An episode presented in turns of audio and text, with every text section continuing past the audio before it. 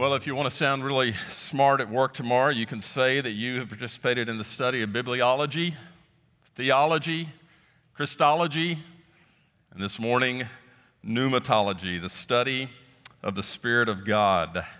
Uh, the Holy Spirit's the third person of the Trinity. Now, you're not going to find the word Trinity uh, in your Bible. It's a word we've given to the scriptural teaching that God is one being who exist in three co equal, uh, co eternal persons, namely God the Father, God the Son, and God the Holy Spirit. Deuteronomy 6 4, in, in one of the daily prayers that Israelites then and even now would recite, began with the phrase, The Lord our God, the Lord is one. But as we study Scripture, we see three uh, distinct persons when we talk about God. And, and admittedly, I'll just tell you up front, it's a pretty difficult teaching to understand.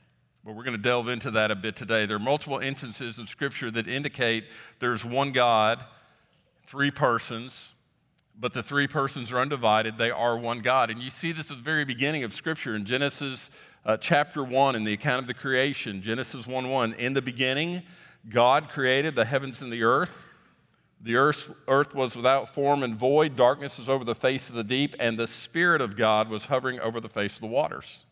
So we know the Father was there, we know the Spirit was there. John 1 1 tells us, In the beginning was the Word, the Word was with God, the Word was God. He was in the beginning with God. All things were made through him. Without him was not anything made that was made. So you see, all three persons, the Father and the Son and the Spirit, are present at the very beginning in creation.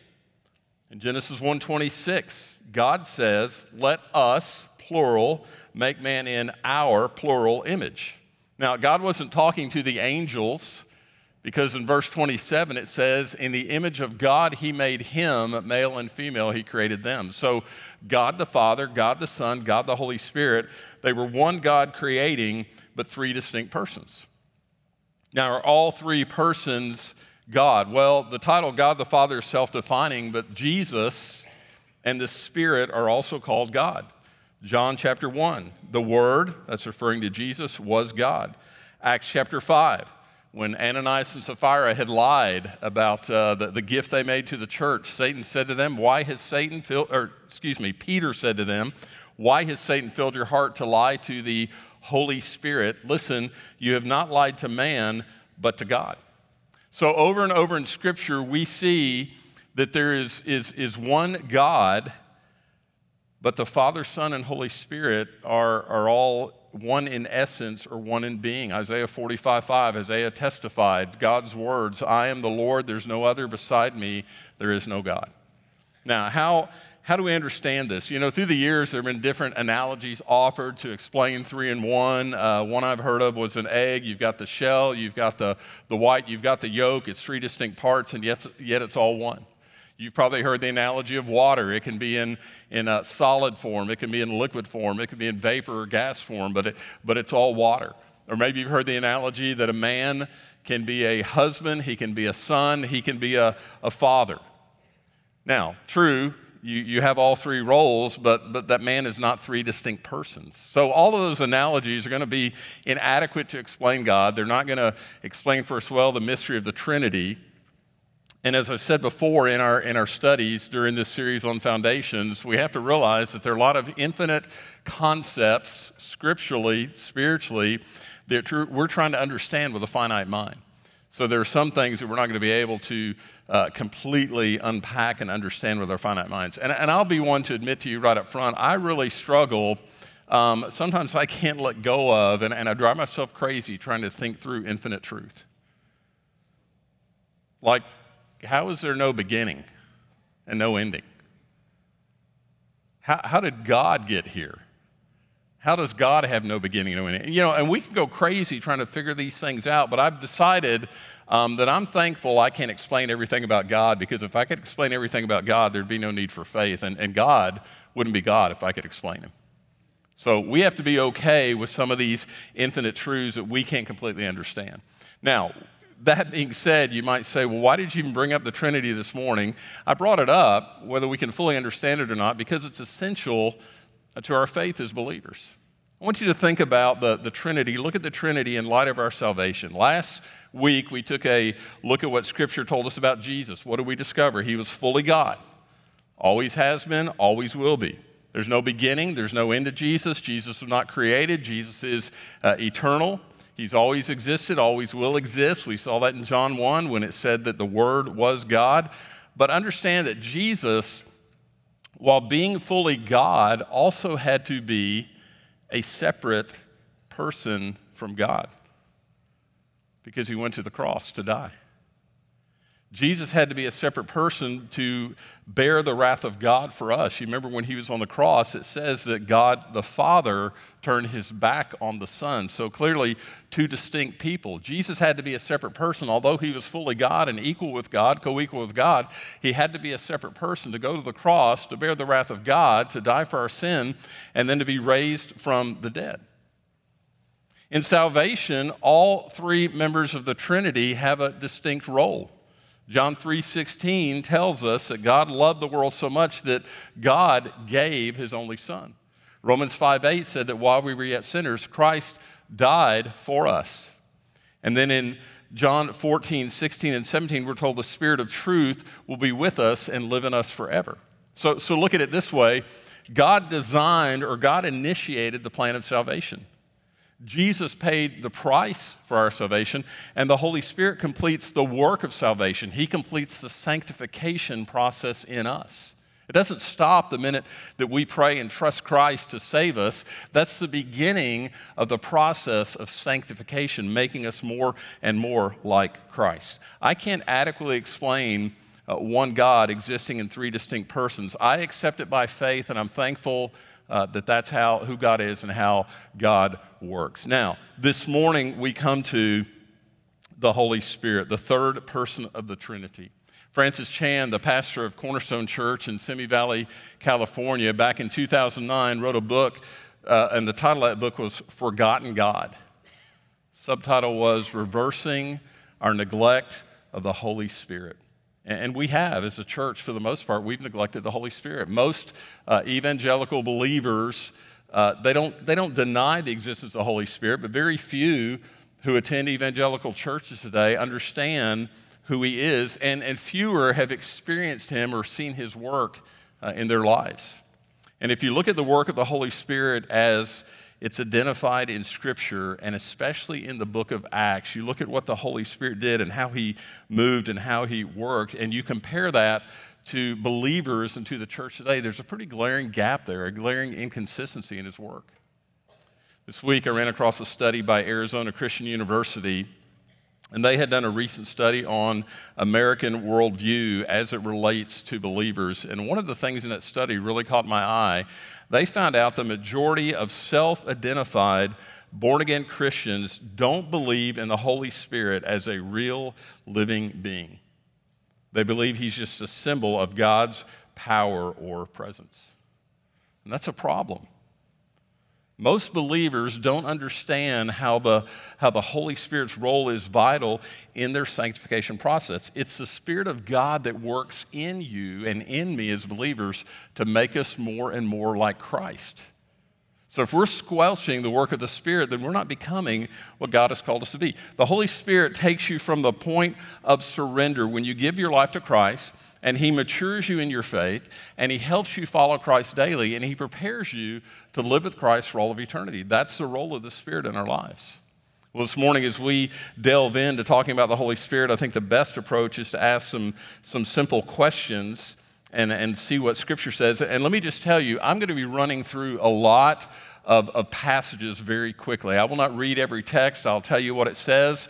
Um, but it would be really good if you want to understand more about the Holy Spirit, it would be really good for you to jot down the references I'm going to be throwing out because there's going to be a lot of them this morning.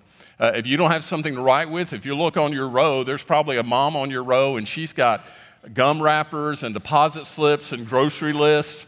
She can give you a scrap of paper. She might even loan you her lipstick or her, her eyeliner pen thingy, whatever um, to jot some notes, but you want to jot these things down. All right, let's start with this. Who's the Holy Spirit? We've already uh, said that Scripture makes it clear He's one of the three persons of the Trinity. So we start with this Who's the Holy Spirit? The Holy Spirit is God. And I'll guarantee you, for the last week, when on our sign has been the title of today's message, Who is the Holy Spirit? Some people probably thought that was odd. Because most people think of what is the Holy Spirit. No, Holy Spirit is a who. The Holy Spirit is God. He has some of the same attributes of God that we discussed two weeks ago. For example, we know He's omnipotent. We know that from Genesis 1. God spoke creation into existence. The Holy Spirit was part of that. He has uh, unlimited power, just like God. Psalm 139, David revealed that the Holy Spirit is omnipresent. He's present everywhere. He asks the question in verse 7 and 8 of Psalm 139 Where can I go from your spirit? Where can I flee from your presence? 1 Corinthians chapter 2, verses 10 and 11 speak of the Holy Spirit's omniscience, that he knows all things. It says, The Holy Spirit searches all things, even the deep things of God. Listen, if the Holy Spirit knows the mind of God and God is omniscient, then the Holy Spirit is also omniscient. No one knows the thoughts of God except the Spirit of God. Hebrews 9:14. The writer of Hebrews refers to the Holy Spirit as the eternal Spirit. So, just like God, He's omniscient, He's omnipresent, He's omnipotent, and He is eternal. He's not a force, but He's a person. He possesses a mind and emotions and will. 1 Corinthians 10 tells us the Holy Spirit is capable of thinking and He has knowledge. Isaiah 63:10 tells us that you can sin against the Holy Spirit. We often think of our sin as being against God. It is against God, but specifically, you can sin against the Holy Spirit. Ephesians 4:30, you can grieve the Holy Spirit. We saw in Acts 5:3, you can lie to the Holy Spirit. He, he's a person. Romans 8, Paul says that he intercedes for us when we're praying, and especially when we're praying about things we're very distressed about and we don't even know what to pray or what to say. The Holy Spirit intercedes for us. 1 Corinthians 12, verses 7 through 11, he makes decisions according to his will. So, the Holy Spirit is not just a force, Spirit, the Holy Spirit is a person, and he is God. Now, what does the Holy Spirit do? Well, he had a role in creation. We saw that in Genesis 1 2. Job chapter 26, verse 13 says, By his Spirit, that's God's Spirit, the heavens were made. We saw the very first week in our foundation study, the Holy Spirit inspired Scripture. 2 Timothy 3 16 and 17. All Scripture is inspired by God. It was the Holy Spirit of God who came upon men, those 40 different authors, and inspired them, put in their minds, put in their hearts what they were to write. 2 Peter 1:21. No prophecy was ever produced by the will of man, but men spoke from God as they were carried along by the Holy Spirit. We know the Holy Spirit's work is to bring unbelievers to faith in Christ. If you've come to Christ, you could not have done that without the work of the Holy Spirit in your life. John chapter 16, verse 8 tells us he convicts the world of sin and righteousness and judgment. He convicts sinners of the sin in their life, the righteousness of Christ that we are to live up to, and of the judgment that's coming for those who don't accept Christ's righteousness on their behalf. He calls unbelievers to salvation. Revelation chapter 22, verse 17.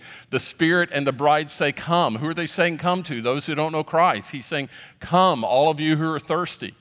And so it's the work of the Spirit that brings an unbeliever to faith in Christ. Let me pause there and say this that I've said before. I want to say it again. That's why you can know when the Holy Spirit of God impresses you as a believer to speak the gospel to someone. Could be a total stranger, could be a neighbor, could be a coworker. If the Holy Spirit tells you to speak up, it's because He's working in their life because he works in the lives of unbelievers to draw them and bring them to faith in Christ, and then he uses you and me to present the message of the gospel. Titus 3:5 says the Holy Spirit renews or regenerates us at the point of salvation. You were dead before you came to Christ. And at the point of surrendering to Christ, you were renewed or regenerated by the Spirit of God. Now, what does He do for us as believers? Ephesians 1 13 and 14, he indwells us and he guarantees our salvation. He's the seal. He's the seal. He's the guarantee. He's the deposit on what is to come for us. The ultimate culmination of our salvation is guaranteed by the Holy Spirit. John 14 26, he's the, the counselor. By the way, the word counselor doesn't mean what you and I think. In fact, your translation may say comforter or helper. He's the one who comes alongside and, and he walks with us. He's our teacher, John 14, 26. John 16, 13, he reveals truth and he guides us. Romans 8, we've already said he prays for us. Galatians 5, verses 15 through 26, the Holy Spirit helps us eliminate the sinful deeds of our life and put on the fruit of the Spirit. You can't do that on your own, you don't have that capability. You need the power of the Holy Spirit at work in you. 1 Corinthians 12, he gives gifts to each believer in order that you may serve God and serve his church. Let's turn to this next passage, 1 Corinthians chapter 2. I hit on it a moment ago, but I want you to see something else in there. The Holy Spirit helps us understand God. Now, let me tell you why this is important. A lot of times I'll hear folks say, and maybe you've heard it too, you know, I, I really don't spend much time, I don't read the Bible because I don't understand it. Most of the time, when someone says, I don't understand the Bible, they haven't spent very much time reading it. But God's word says that any believer can understand the things of God. Yes, it requires some, some effort, some good effort, some work, but the Holy Spirit helps us understand the things of God. Why? Because He's the author of this book. One of my greatest frustrations when I was in college, my degree is in English, and you had to take a lot of literature classes. In literature class, you'd read these works that people had written. These people had been dead for 100 or more years, and you'd read their stuff, and you'd write a paper explaining what they were trying to say.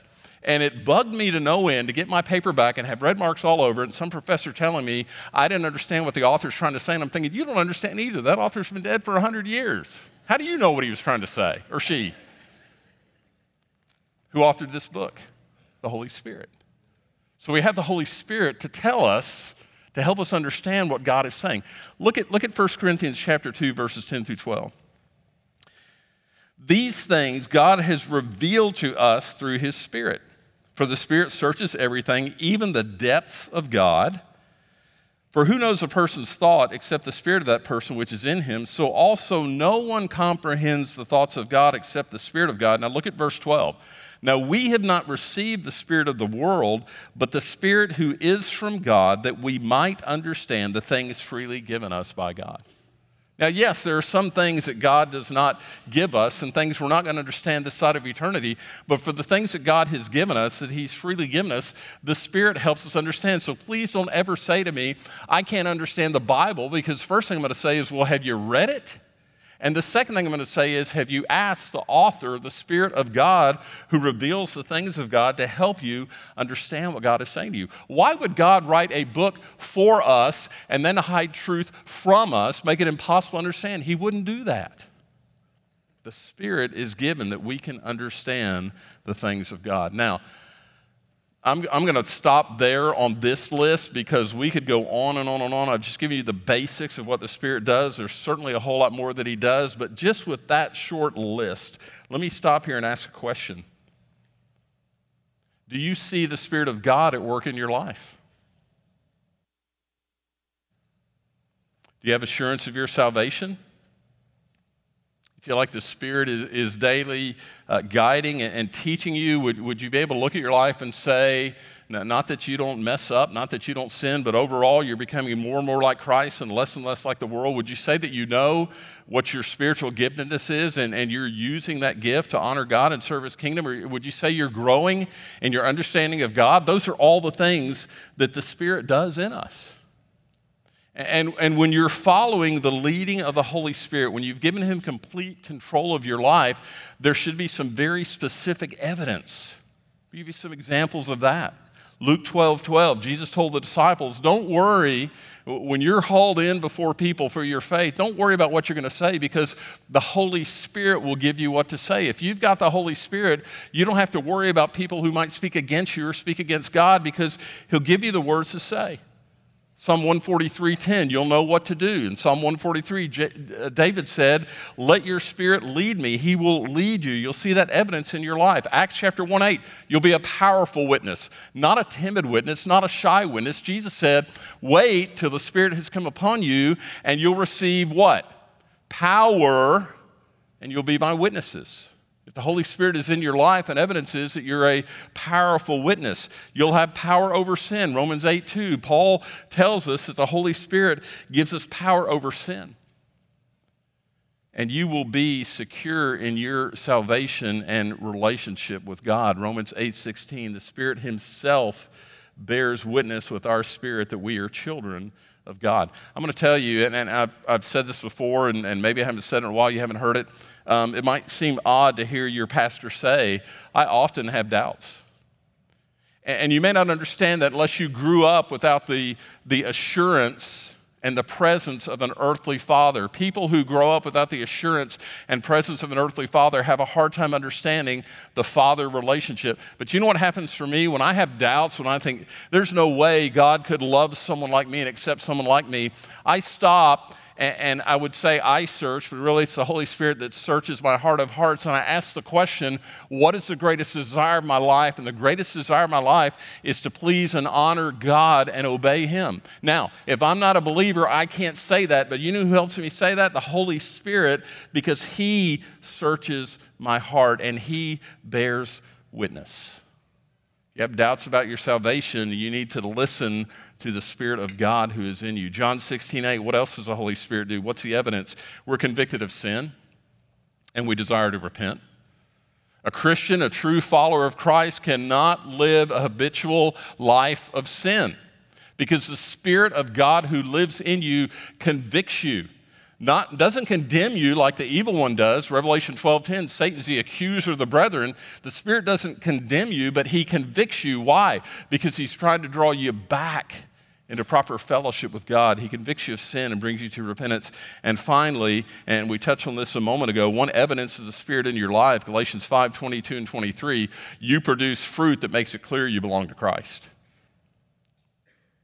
If you're driving down the road and you see an orchard and it has oranges growing on it, you know those aren't apple trees, right? You know a tree by its fruit. The Holy Spirit enables you to produce fruit that makes it very clear that you belong to Christ. Now, here's the question this morning. If you don't see the evidence of the Spirit working in your life, what does that mean? One of two things you don't belong to Him, or you're, you're stifling His work in your life. The Bible's very clear. If, if a person doesn't have the Spirit, he doesn't belong to Christ. If a person belongs to Christ, he has the Spirit. Romans chapter 8, verse 9. Paul said, You're not of the flesh, but in the Spirit. If, in fact, the Spirit of God dwells in you, anyone who does not have the Spirit of Christ does not belong to him. Scripture says at the moment of salvation, at the moment you confess your sin, at the moment you ask Jesus to forgive you, at the moment you accepted his death on the cross in your behalf, at the moment you made him the Lord of your life, at that moment, the Spirit of God came to indwell you. It doesn't happen later, as some denominations teach. The Bible says at the moment of salvation, the New Testament makes clear the Holy Spirit's received at the moment of salvation. So, what about the true believer who's not experiencing the work of the Spirit in his or her life? Well, there, there are two different words here we need to consider. The first word is indwelling. The indwelling of the Holy Spirit happens at the moment of salvation, it's, it's an act of God. John 14, 26, Jesus promised the disciples, he's, he's leaving, they're, they're upset, and he says, Look, it's going to be even better for you because I, am limited. I'm in a human body. I've, I've accepted the limitations of a human body. I can only be in one place at one time, but the Spirit, God, can be everywhere. So he promised the Holy Spirit would come and indwell them, and he promised for the believer the indwelling of the Holy Spirit is permanent, he'll never leave. And the permanent indwelling of the Spirit is for all believers. There's no exception. It's not for the, the super saint level believer. Every believer has the Holy Spirit. The only condition to the indwelling of the Holy Spirit is faith in Christ. But, but here's the second word that we need to talk about this morning it's the infilling of the Holy Spirit. The indwelling of the Holy Spirit is given by God, the infilling of the Holy Spirit is up to the individual believer. You know why some believers don't sense the presence of the Spirit, don't see Him working in their lives? It's not because they don't have the Spirit, it's because they're not filled with the Spirit. He's not in complete control of their lives, and so you don't see the evidence and presence. Now, what do you suppose it is that keeps a believer from being filled with the Holy Spirit? It's a little bitty word. What do you think it is? It's, it's sin. It's sin. Ephesians 4:30 tells us we can grieve the Holy Spirit. 1 Thessalonians 5:19 says that he can be quenched. In other words, we can limit his power working in us. You see, we have to choose to let the Spirit have complete control, and that's a choice we have to make daily. That's not a one time choice like salvation. Every day we have to choose to let the Spirit have control because where sin inhibits the Holy Spirit, obedience releases Him and allows Him to, to fill us. And so when, when you and I obey God, when we, when we obey the things of God, the Spirit has freedom to occupy every part of our lives. He, he will be able to guide and control us. His power will be at work in us, and it'll be very evident. Everything we do will honor God and be fruitful to the kingdom of God. Now, did you know that as believers, we are commanded to be filled with the Holy Spirit? Ephesians 5:18, it's a command. We're to be filled with the Holy Spirit. What that means is because we're commanded to be filled, it's not automatic like the indwelling. If it was automatic like the indwelling, it, w- it wouldn't be a command for us. But God has said we're to be filled with the Holy Spirit. So, how are we supposed to cooperate and how are we supposed to allow the Spirit to control us so that we can be the people God has called us to be? Let me give you a real simple um, analogy this morning. I want you to imagine that your heart, or picture your heart or your inner life, is a house that has many rooms at the point of salvation, when you surrender to Christ, you give your life to Christ, you, you open that house. And you invite the Spirit in and you give him access and you allow him to be in any room of the house and to do anything he pleases in your house. One day you're in your house and you're sitting in your den and you're watching some inappropriate entertainment. It's leading to thoughts and desires that don't honor God, don't honor the Spirit. And while you're sitting there doing that, the Spirit comes in and mentions to you that what you're doing is sinful. And you decide just to keep on watching the entertainment, so the Holy Spirit slips out of that room. He's grieved, he turns away. Maybe another time you're in the kitchen you're engaged in, a, in an argument with a family member, and in that process, the things you're saying and, and what you're doing, the way you're behaving, you're unkind, you're impatient, you're unloving, the Holy Spirit slips in the kitchen and, and whispers in your ear, but you ignore him. And so he withdraws from the kitchen. Now, you can imagine if that scenario repeats itself over and over again in the different rooms of your house or your heart, pretty soon the Holy Spirit's going to be confined to a small closet in the back of the house. You're going to wonder why you don't feel close to God. You're going to wonder why living for Christ is so hard. You're going to, when you hear experiences of people experiencing the power and the work of the Spirit in their lives, you're going to wonder, why, why not me? So, so, what do we do to experience the infilling of the Spirit? I'm, I'm going to give you four things this morning, very simple, but not easy. How do you make sure you're in a place where you can experience the infilling of the Spirit who indwells you? These, again, are daily choices. Number one, you desire and you pray for the filling of the Spirit. You got to want it. You have to tell Him you want it. You pray and you ask the Holy Spirit, Holy Spirit, would you help me today to let you have complete control? Would you help me today to open up every room uh, of the house of my heart and, and let you point out anything that's not pleasing? Would you help me today to listen to you when you speak into my ear, when you speak into my heart? Would you help me to obey? Secondly, you have to confess and repent. When the Holy Spirit speaks into your heart and into your life something that He is displeased with, some area of sin, you don't just go on. You stop and you confess that. What is confession? It's just agreeing. You agree with Him. Yes, you're, you're absolutely right. That is sin. That is displeasing, dishonoring to the Lord, disobedient. But you also repent. If you're in the den and the Holy Spirit comes in and talks to you about your inappropriate entertainment, you don't just confess, you repent. You need to go through the den and see if there's any other thing in there you have that is displeasing. and get rid of it. To repent is to change course or to change action. You don't just confess and then go right back into the den the next day and pick out something else to watch. It's just as inappropriate. So you desire the Spirit, you pray for the Spirit, you confess and repent. Third, you surrender and obey. Whatever He says, you do.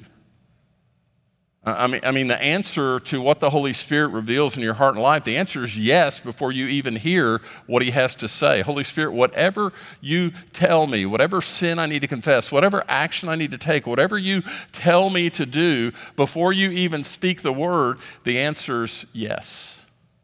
I'm surrendered to you in every part, every area of my life. I will obey.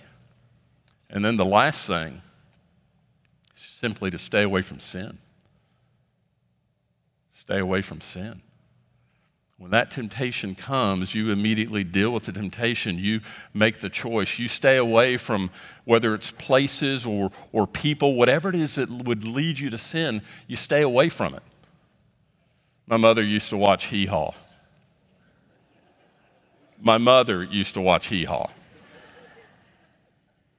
I don't know if I was just passing through the room or for some reason I sat down, but I'll never forget this skit. There was this Doc character on Hee Haw, and this man comes running in Doc, Doc, I broke my leg in two places. And the doc says, Well, then stay out of them places.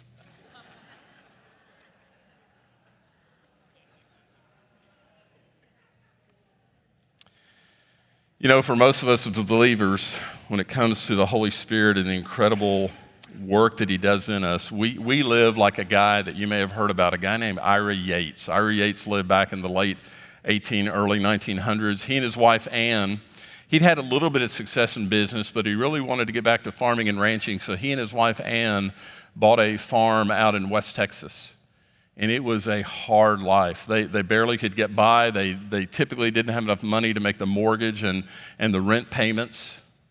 Fortunately for Ira Yates, back then there was beginning to be some wildcatting in, in Texas, and Ira Yates invited uh, an oil company to come drill on his land.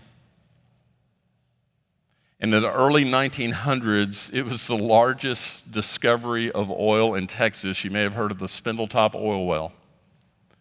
By 1929, just five of the wells on Ira and, and, and Ann Yates' property, just five wells were producing 112,000 barrels of oil a day. Back then, oil was $1.19 a barrel, and so they were pulling in $133,000 a day. In today's dollars, that'd be about 1.7 million. At today's oil prices, it'd be over $9 million a day. They didn't have any problems anymore. Why? Because they had all the resources they needed. Now, they always had all the resources they needed, they just didn't realize it. That's the way it is with a lot of Christians today. We have all the resource we need. When it comes to spiritual benefit, we are stinking wealthy. But we act like we don't know that the resource is there.